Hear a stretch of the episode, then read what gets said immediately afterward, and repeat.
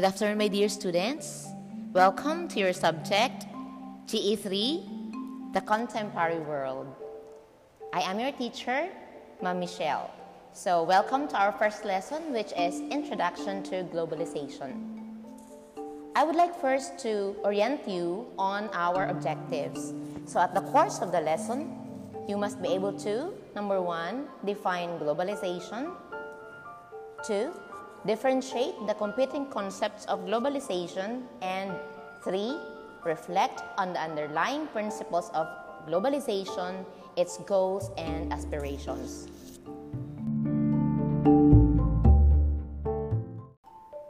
So first, we define what globalization is. Here I am going to present to you three definitions of globalization. First, it is the intensification of worldwide social relations which link distant localities in such a way that local happenings are shaped by events occurring many miles away and vice versa. That is according to Giddens in 1990. Robertson, on the other hand, in 1992, defines globalization as the compression of the world and the intensification of consciousness of the world as a whole. Harvey in 1989 says that globalization is the compression of time and space and the annihilation of distance. Globalization, my dear students, is also seen as a process, a condition, and an ideology. As a process, Globalization is viewed that it is about the compression of time and space due to the changes in technology and the political, cultural, and economic aspects of human existence.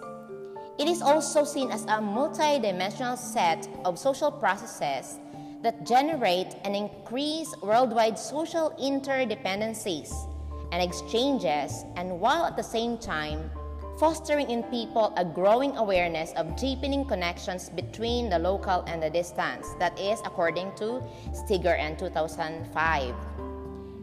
As a condition, scholars refer to globalization as globality. It is a social condition characterized by transplanetary relations.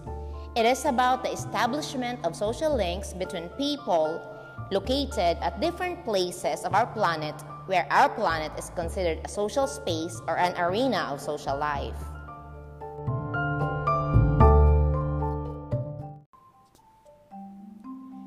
In 2008, Steger says that globalization is a social condition which is characterized by economic, political, and cultural interconnections and global flows that render political borders and economic barriers irrelevant.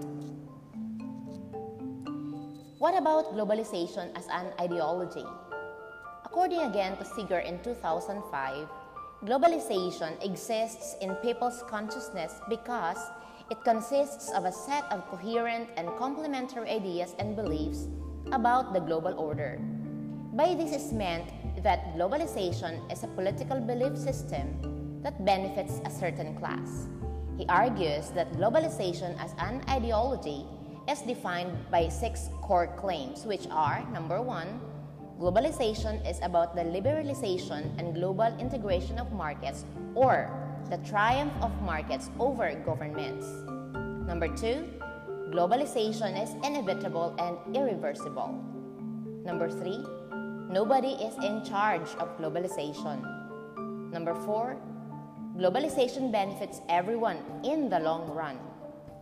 5. Globalization furthers the spread of democracy in the world. And 6. Globalization requires a global war on terror.